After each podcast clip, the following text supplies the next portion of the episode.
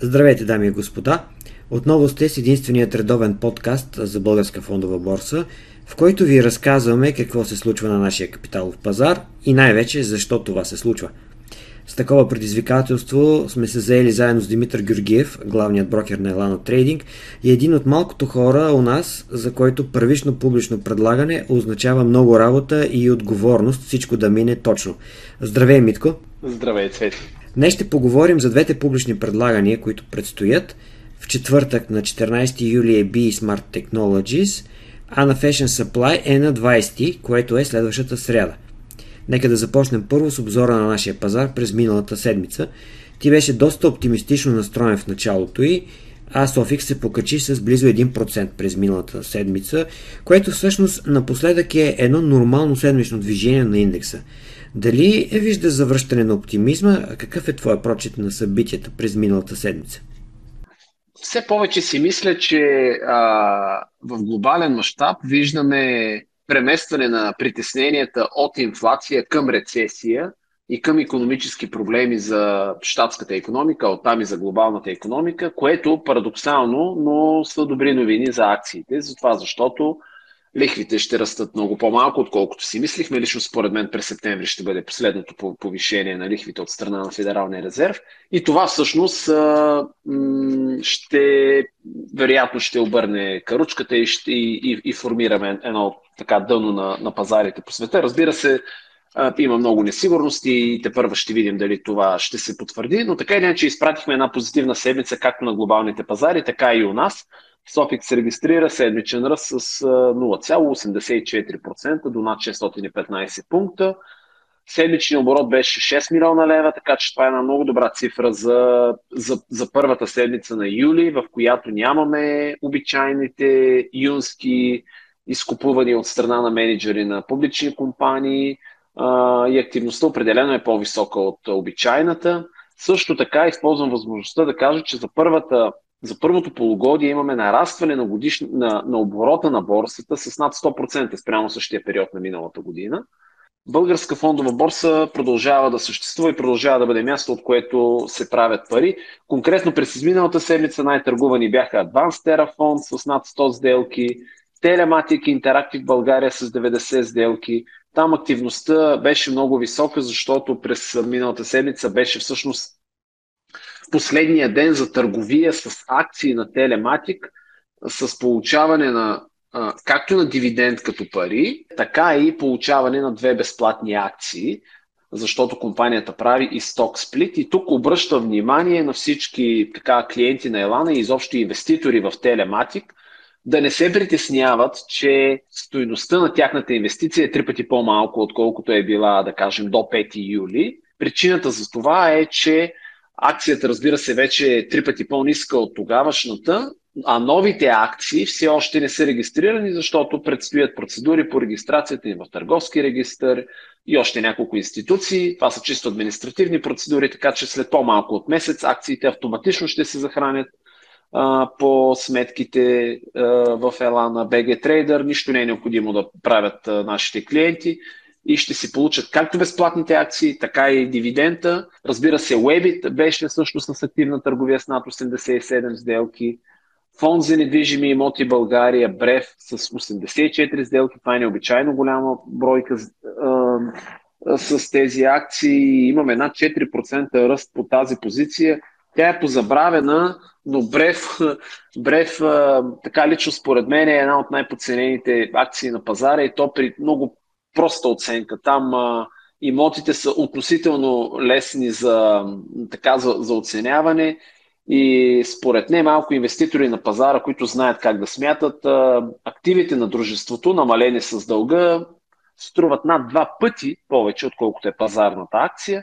И това на фона на предстоящата ликвидация на дружеството през следващите няколко години всъщност прави акцията особено атрактивна и интересна и с вероятно нарастващи дивиденти през следващите години, така че повишено внимание по акциите на Брев или Фонд за недвижими имоти България ЦИЦ, както е пълното наименование.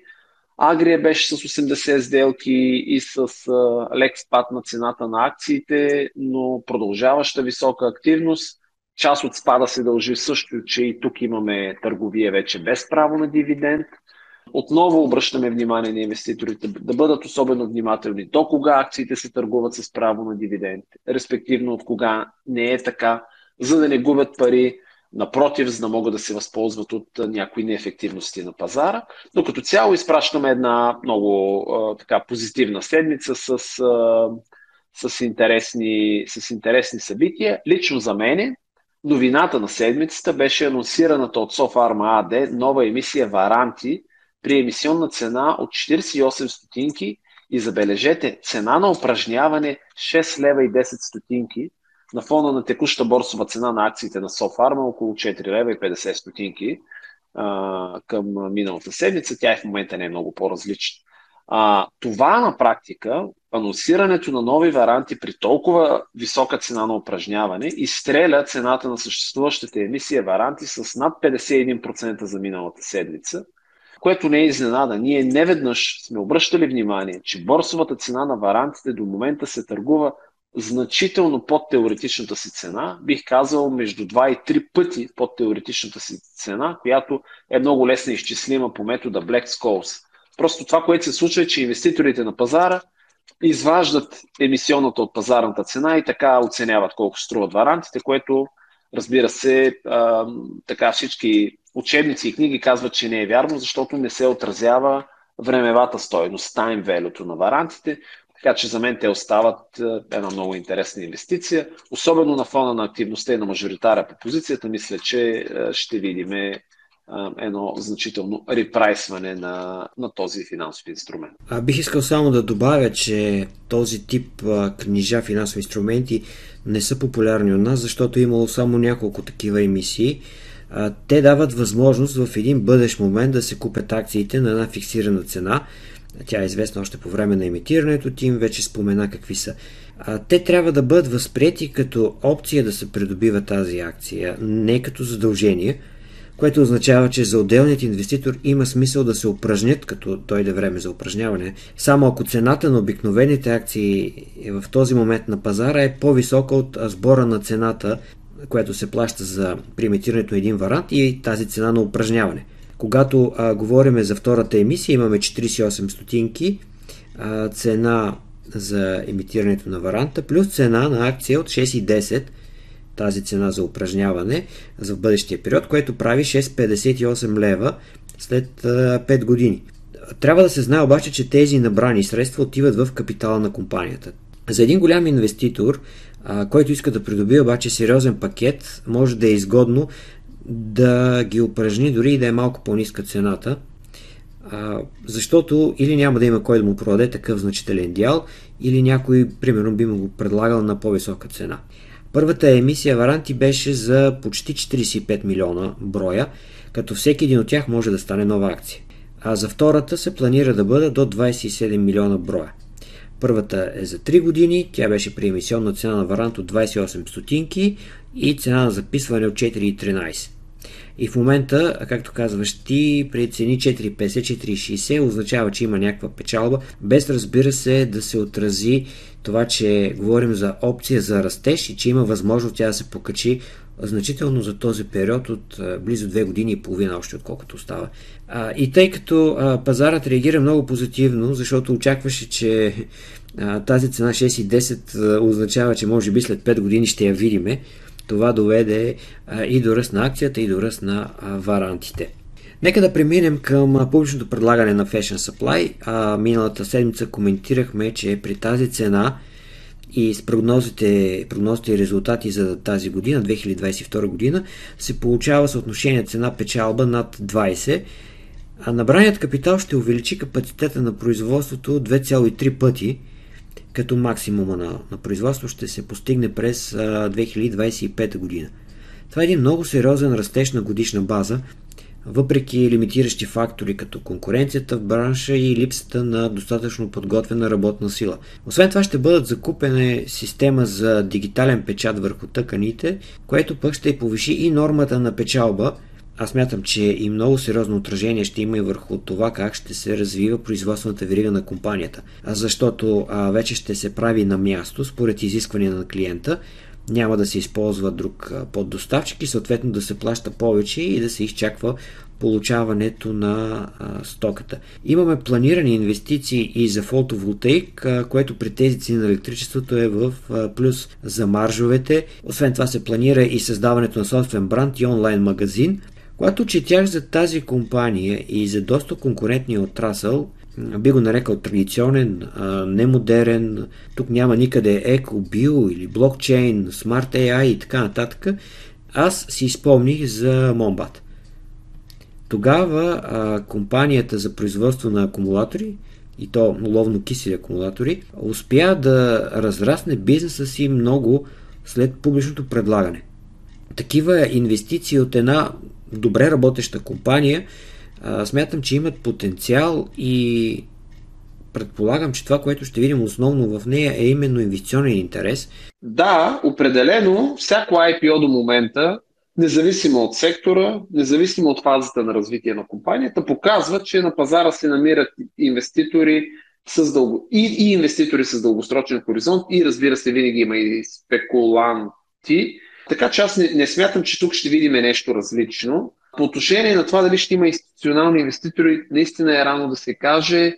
Факта е, че толкова напред в лятото се провежда самото предложение, също в България оказва съществено влияние, защото понякога е трудно дори да, така да имаш същото ниво и качество на достъп до институционалните инвеститори, което е в обичайното време. А рано е да се каже, ще видим през следващата седмица, но аз обръщам внимание на инвеститорите да следят всички новини около компанията и предстоящото представяне, което те ще имат. Но по отношение на B-Smart Technologies а, виждаме точно обратното. Тук фокусът е върху модерното екологично производство на храни и желанието да се предпази околната среда но в същото време и да се даде възможност на производителите на мед да изкарват повече пари от цената, на която продуктът се изкупува на едро.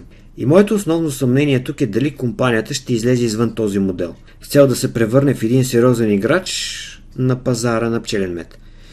Това е нейната цел като компания. Тя не е фундация с цел да подпомага отрасъла, а компания, която търгува с продукта, събира купувачи и продавачи. Той става един пазар за производители и клиенти. За умните устройства няма много информация и всъщност не виждам нищо ново на сайта Polenity, докато има разработени в продажба много други устройства на компании по цял свят. Затова ги оставяме на заден план и се фокусираме само върху много амбициозните прогнози за растеж на приходите.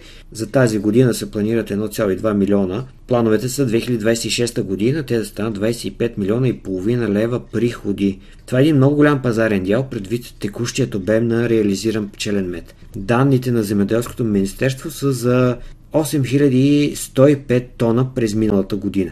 Средната цена миналата година е била над 8 лева, когато говорим за цена към крайни потребители, и около 5 лева и 60 стотинки на едро на килограм. А, дори да добавим сериозната инфлация за тази година, плюс вероятно по-низко поскъпване през следващите години, 25 милиона лева годишен оборот означава пазарен дял 15-20%, което е много-много амбициозна цел. А в момента цената през сайта на компанията е грубо казано, двойно по-висока от това, което се пласира на вътрешния пазар.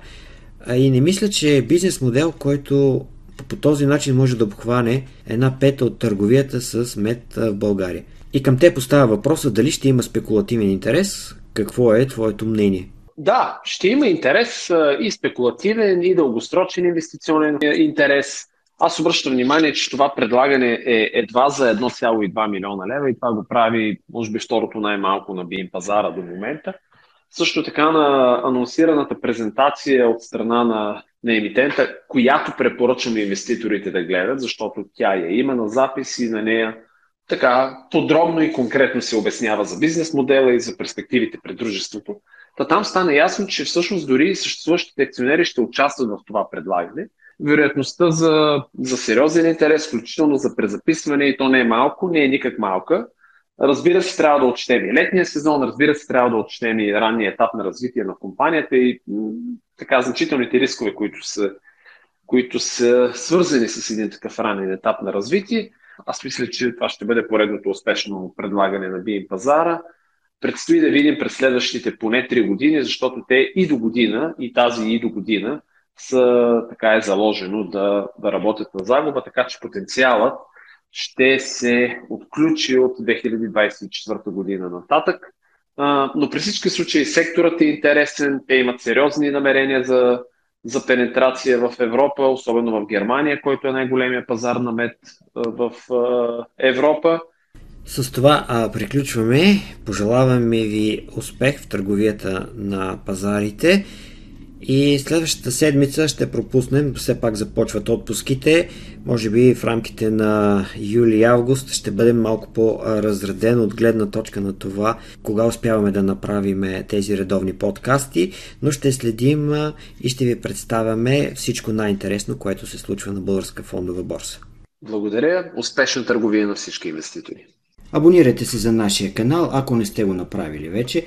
Изтеглете платформата за търговия Elana Global Trader. Предстоят интересни събития, които ще продължим да следим заедно.